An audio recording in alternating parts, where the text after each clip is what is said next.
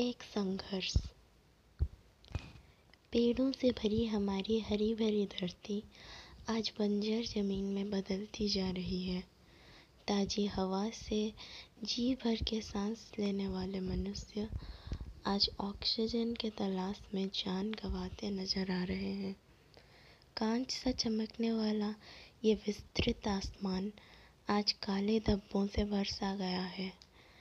आज इतने वन नष्ट हो चुके हैं कि कुछ गिने चुने पेड़ों के लगाने से कुछ खास फ़र्क पड़ते नज़र नहीं आ रहा है।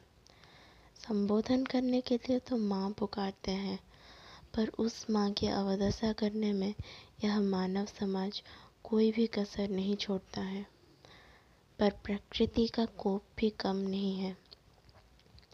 जिस समाज ने उसे पॉलीथीन में ढक दिया था, आज वह पीपीई किट नामक पॉलीथीन में ढका हुआ है, जिस समाज ने धरती के बच्चों को मौत के मुँह ढकेल दिया था, आज खुद ज़िंदगी और मौत से जूझ रहा है।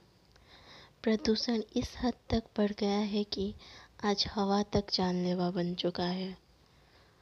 आज इतनी नाजुक परिस्थितियाँ पहुँची है कि बिना नकाब के बाहर निकलना भी दंडनीय बन गया है।